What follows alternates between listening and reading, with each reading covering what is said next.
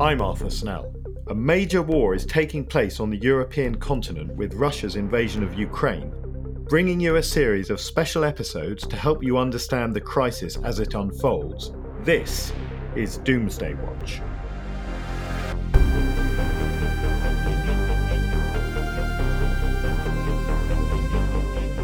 Hello, and welcome to this special edition of Doomsday Watch. I'm delighted to be joined this evening by Romeo Kokriatski, our favourite Ukraine correspondent and host of the Ukraine Without the Hype podcast. Romeo, welcome. Hi, thanks for having me.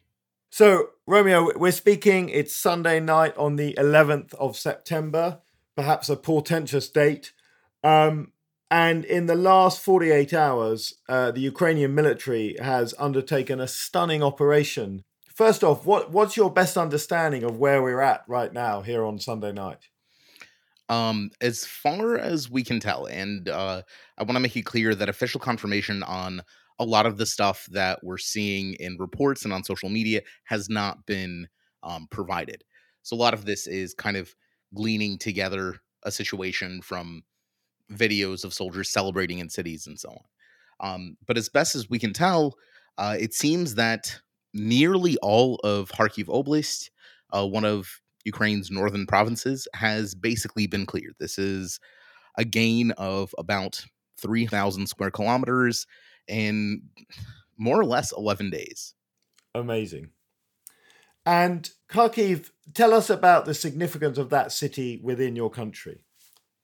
I mean, Kharkiv is or was pre-war uh, the second largest city in the country. It was a major hub, um, being situated pretty much 40 kilometers from the Russian border. So, a major trade hub, a major cultural hub, and it represented one of Ukraine's kind of hearts or centers. If you you know consider Lviv in the west, Kiev in the center, and then you have Kharkiv um, in the northeast.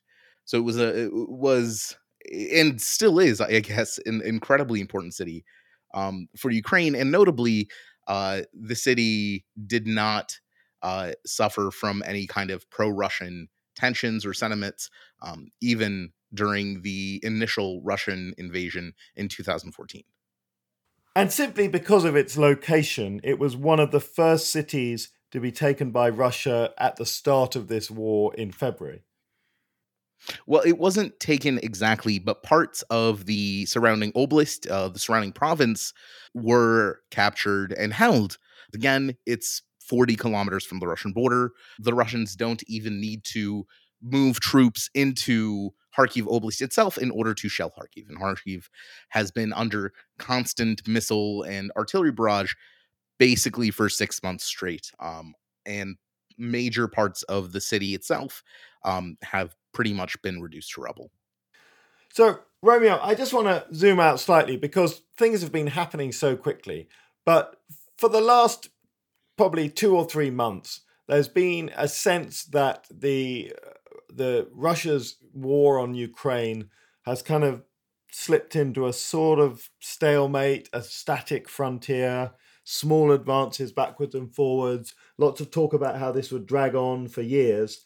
But there was also talk, and, and, and you know, this was ongoing, although little detail. There was talk that Ukraine was planning its big operation to try to regain key bits of territory. So it seems that that has now happened. So I suppose the first thing is, uh, of course, you know, these are sensitive military questions. I'm not expecting you to give us answers in that way. But what's your sense of how far this might go? It's due to a kind of media blackout that the um, Ukrainian military has enforced for the past few weeks, it's really hard to tell what the future plans of the armed forces are, and obviously, um, speculating on them can be a little uh, can be a little fraught. Uh, but it does seem like the operation in the south of the country, the liberation of Kherson Oblast, which has also been uh, occupied this time fully by the Russians since the beginning of the full scale invasion.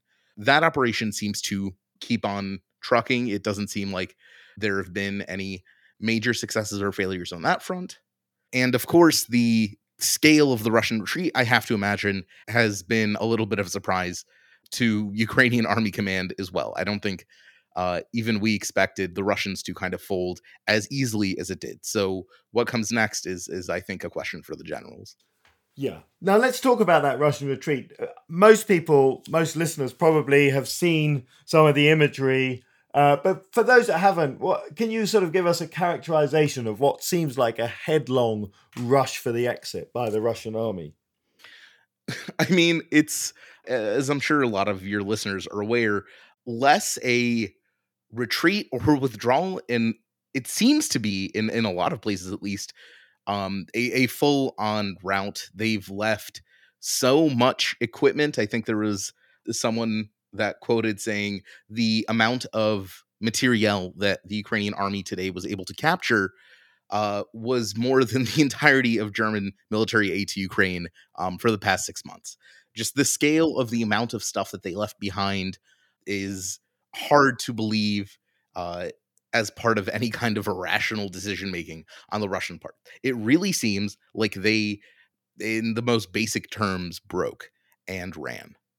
And what is the atmosphere like now? How how are normal Ukrainians responding to these incredible developments? I mean, I mentioned to a colleague um, that it seems to me that these are some of the golden days of the war, and uh, he was absolutely ecstatic. I was in um, the office for a couple of days last week, and especially on I want to say it was Friday afternoon, the security guy came around pretty much every desk and handed us all a beer. so the mood, as you can imagine, is quite celebratory. Everyone's quite pleased with uh, how things are unfolding. I mean, Ukrainians have been waiting for a major victory like this, a, a major liberation um, like this for months. Really, you mentioned um, the conflict seeming to to uh, lose momentum, and this was visible within Ukraine as well. Of course, everyone is aware of how long wars can last. So there's no undue hope that this is going to be a, a, quick conflict. But that is exactly what has let Ukrainians kind of celebrate this much that we were this successful in, in liberating our territory. The wider context here, obviously, we look across to Moscow uh, and you know, there's various ridiculous statements have come out from the Russians talking about regrouping, which you know is one way to describe a rout.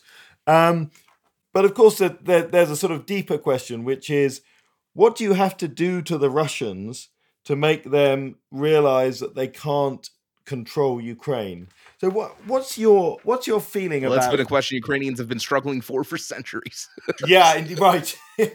so so you're probably not going to answer it this week. But do you think um, do you think you've got any more any more sort of clarity on that, given this the, these really stunning developments? It's hard to say how much of this. I mean, obviously, a military defeat on this scale, by all accounts, Russian defense lines collapsed at first contact with our forces. Um, and it just goes to show that morale is uh, incredibly important. And Ukrainian intelligence has been um, saying pretty much constantly that Russian morale was going down this whole time since since the start. The Russians don't have the logistical capabilities, they don't have the command capabilities, but this was something that uh, Russian leadership, well, specifically their their dictator Vladimir Putin, um, who is said to be micromanaging the war. Uh, he's a security official. He is not a military guy, so that may explain part of the the massive military failures. Um, but at the same time, because he's not a military guy, it's hard to really say what will go through his thick skull. It, it's not like the Kremlin has um, decided to offer its surrender to Kiev just yet. So, however much it's going to take to get the Russians to leave us alone, it seems it's going to be this plus a little more. And of course, there are already Russian reactions. If I'm not mistaken, there's been targeting of civ- civilian targets, I think, in Kharkiv and, and one other uh, city. In Dnipro as well, yes. Right, in Dnipro, thank you. Um, and, you know, tragically, of course, that, that is one way in which Russia can uh, attempt, probably unsuccessfully, but attempt to try to intimidate the Ukrainian population not to get too too high on their own success, I guess. And they've been doing this exact thing since February 24th. They'd constantly shell um, completely civilian areas with no military targets anywhere in sight. They'd consistently throw missile attacks at cities. Um, itself suffered from a massive missile attack on the center of the city in the middle of the week during the day, killing dozens of people. And it, it doesn't seem like they are reconsidering that tactic, despite the fact that it has really only emboldened us to keep resisting. Because why would we just surrender to the guy who is obviously happy to murder us on a whim. If you're finding these war bulletins useful, you can support us by backing us on the crowdfunding app Patreon. You'll get the shows early, ad free, and get exclusive merchandise, all from just £3 a month. Just search Patreon Doomsday Watch or follow the links in the show notes.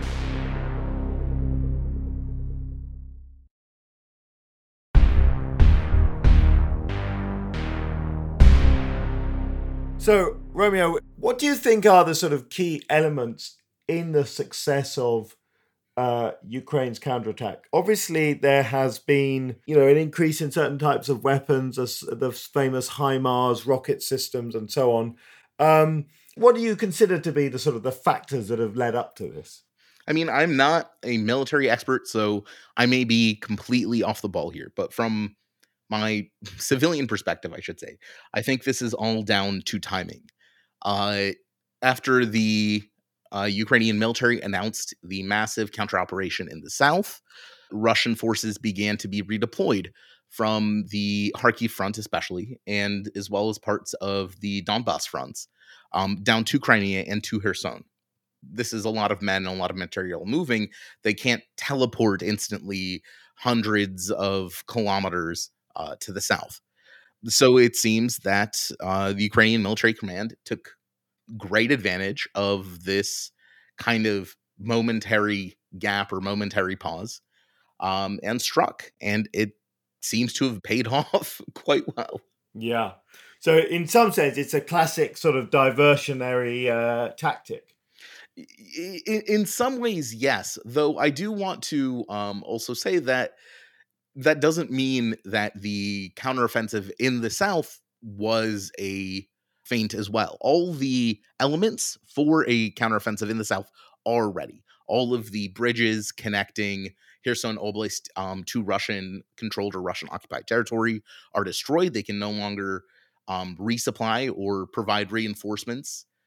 I think Russian um, fighting capability has simply been degraded over the past six months to such an extent that they can no longer fight on two fronts um, simultaneously. And especially if they have a, a non military person like Putin personally micromanaging. Granted, this is a rumor, but one uh, I think holds out given the the kind of strange tactical and strategic choices that Russia's made over the past six months. I think it's fair to say that the the Russian military simply can't keep up with what a modern um, equipped and trained almost NATO or possibly already there NATO equivalent force can dish out. Yeah. And I, I would also expect, I mean, this is I'm this is speculation on my part, but the, the information that Putin receives is probably a long way from what is actually happening on the ground because uh, you would be a brave person who was able to tell him, uh, you know, well, Mr. President, uh, actually, your forces don't have the weapons they need because we sold them corruptly and uh, you know the the tanks aren't working because we we've been using cheap spare parts and and all the rest of the the accretion of factors over years of of a sort of corrupt klepto state which has now led to this this this moment here. Yeah interestingly enough um russian military bloggers which is kind of a um clique of armchair generals in uh, russia that run very popular telegram channels and that usually report news and uh, information from the front. Obviously, they're full of propaganda as well. Um, but uh, over the past 11 days, there seems to be a little bit of a stabbed in the back myth forming there that they uh, failed to hold on to Kharkiv because the army and the generals are all incompetent. A few have been brave enough to accuse uh, the Tsar himself, to accuse Putin himself of um, incompetence, though most have been focusing on kind of the failures um, and underinvestment in the Russian military for the past 30 years, which, I mean, props to them for realizing the problem. I don't know why that wasn't obvious to them before. Um, but it seems that at least some of these guys have had a little bit of an unpleasant contact with reality. Yeah. I suppose then, um, you know, this leads to a lot of things that, that may or may not happen in Russia itself. Of course, you know, the, the stab in the back uh, concept, Dolchstoßlegende in German, was this sort of driving uh, resentment uh, in, in the kind of birth of, of German Nazism, the idea that they had been they had been failed in World War One by cosmopolitans and Jews and so on. Now that it it's like any analogy, it doesn't map simply onto the Russian analogy. But there were rumors just a couple of days ago of the sort of possibility of a coup in Moscow. Um, I'm, I'm not expecting you to to know uh, if there's about to be a coup in Moscow, although if you do know, please tell us. But what what's your sort of feeling as as someone who you know you've spent a lot of time probably trying to figure out what the Russians are up to uh, for your own safety and sanity. Do you, do you think that these same military types who who look at the the failure and humiliation of what's supposed to be a great imperial power might think, well, we, we need a different leader now? I'm sure, like, there's no way that thought has not crossed anyone's mind. However, um, the system that Putin has built has been almost entirely focused on making his position in the Russian hierarchy coup proof. Um, there's no independent media. There is no independent opposition. There's no independent anything because the economy, in real terms, is kind of simplistic. Putin can and has centralized uh, pretty much all of it in his own physical person.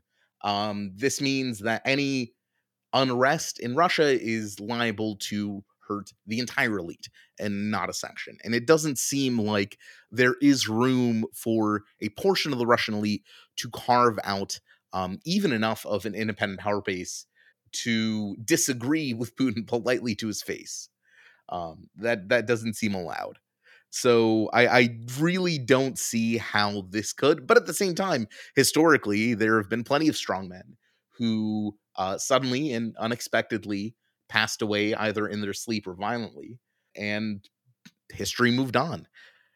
Though, again, that doesn't seem like a likely scenario now. On that last point, one thing from from the sort of military analysts I've been reading, uh, it, doesn't look very likely that Russia is going to have the resources to make a sort of counter counter offensive. It's sort of excuse the the unwieldy term. That then presents Russia with a really tough issue, which is that they set their prestige and, and ultimately having having failed to take Kiev, their kind of their their rewritten objective for this war was was to take uh, and hold the Donbass. Now, of course, they, they haven't. They still hold parts of the Donbass, but they, they are certainly not holding all of it, and and it doesn't look like they'll be able to. So, is is there? Do you think there's a place for Russia to come to a negotiating table, or is is this still Ukraine needs to drive Russia off every square foot of Ukraine? I mean, that is what every Ukrainian um, feels that we need to get the invaders off our land, and then we can sit down and talk about how much money they owe us for all the shit they broke. Yeah. Um, to to to say it impolitely. Yep. Uh, until that moment happens, negotiations are a joke uh, even if the Russians were willing right now to negotiate, nothing they could say would mean anything. They have signed plenty of treaties, they have made plenty of promises, all to turn around and break them half the time almost immediately. So they have zero credibility. Uh, and the only kind of assurance you can get from the Kremlin negotiating fairly is when they are physically unable to prevent you from enforcing your terms.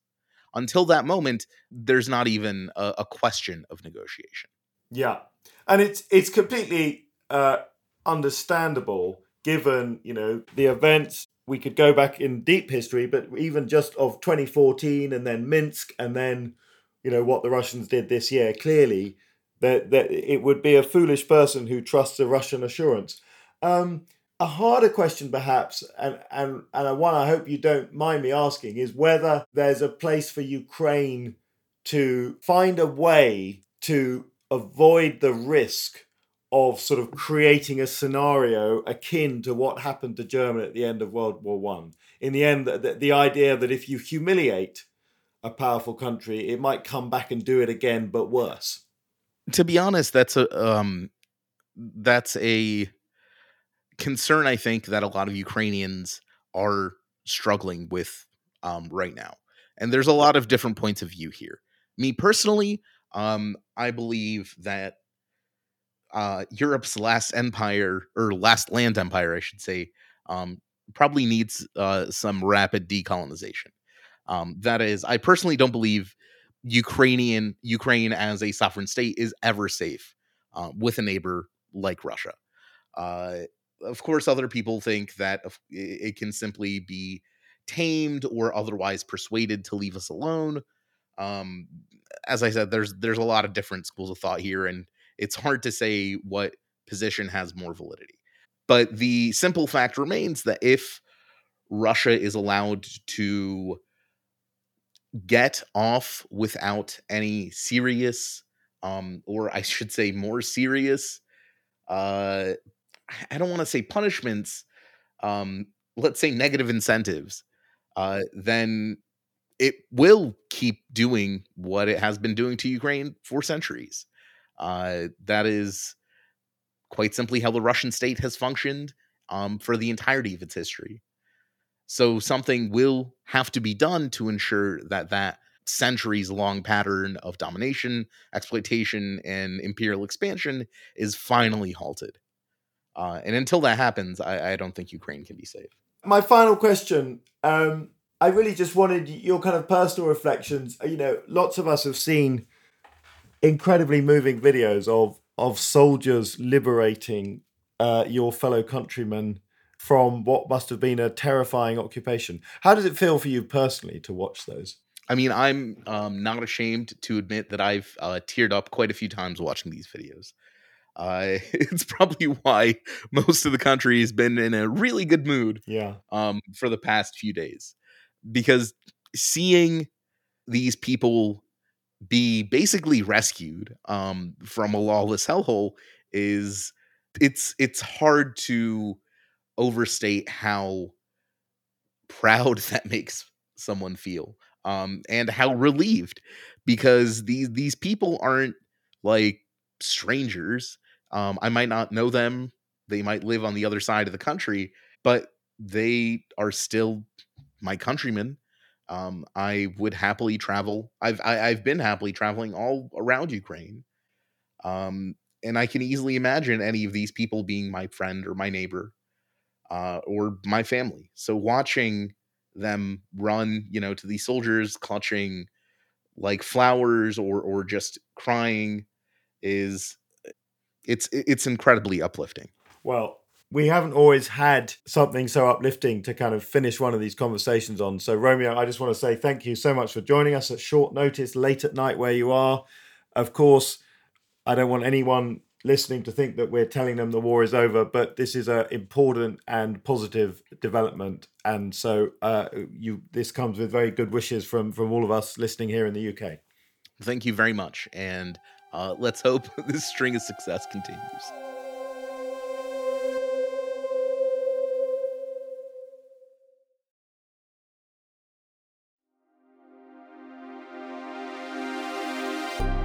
We hope you find these war bulletins valuable amongst the huge amount of information out there, so don't forget to subscribe and help spread the word by rating us five stars on Apple Podcasts, Spotify, or any other app that has ratings. And if you really like the show, you can support us on the crowdfunding app Patreon. You'll get the shows early, ad free, and help shape future episodes, all from as little as £3 per month. Just search Patreon Doomsday Watch or follow the link in the show notes. Thanks for listening. We'll see you next time.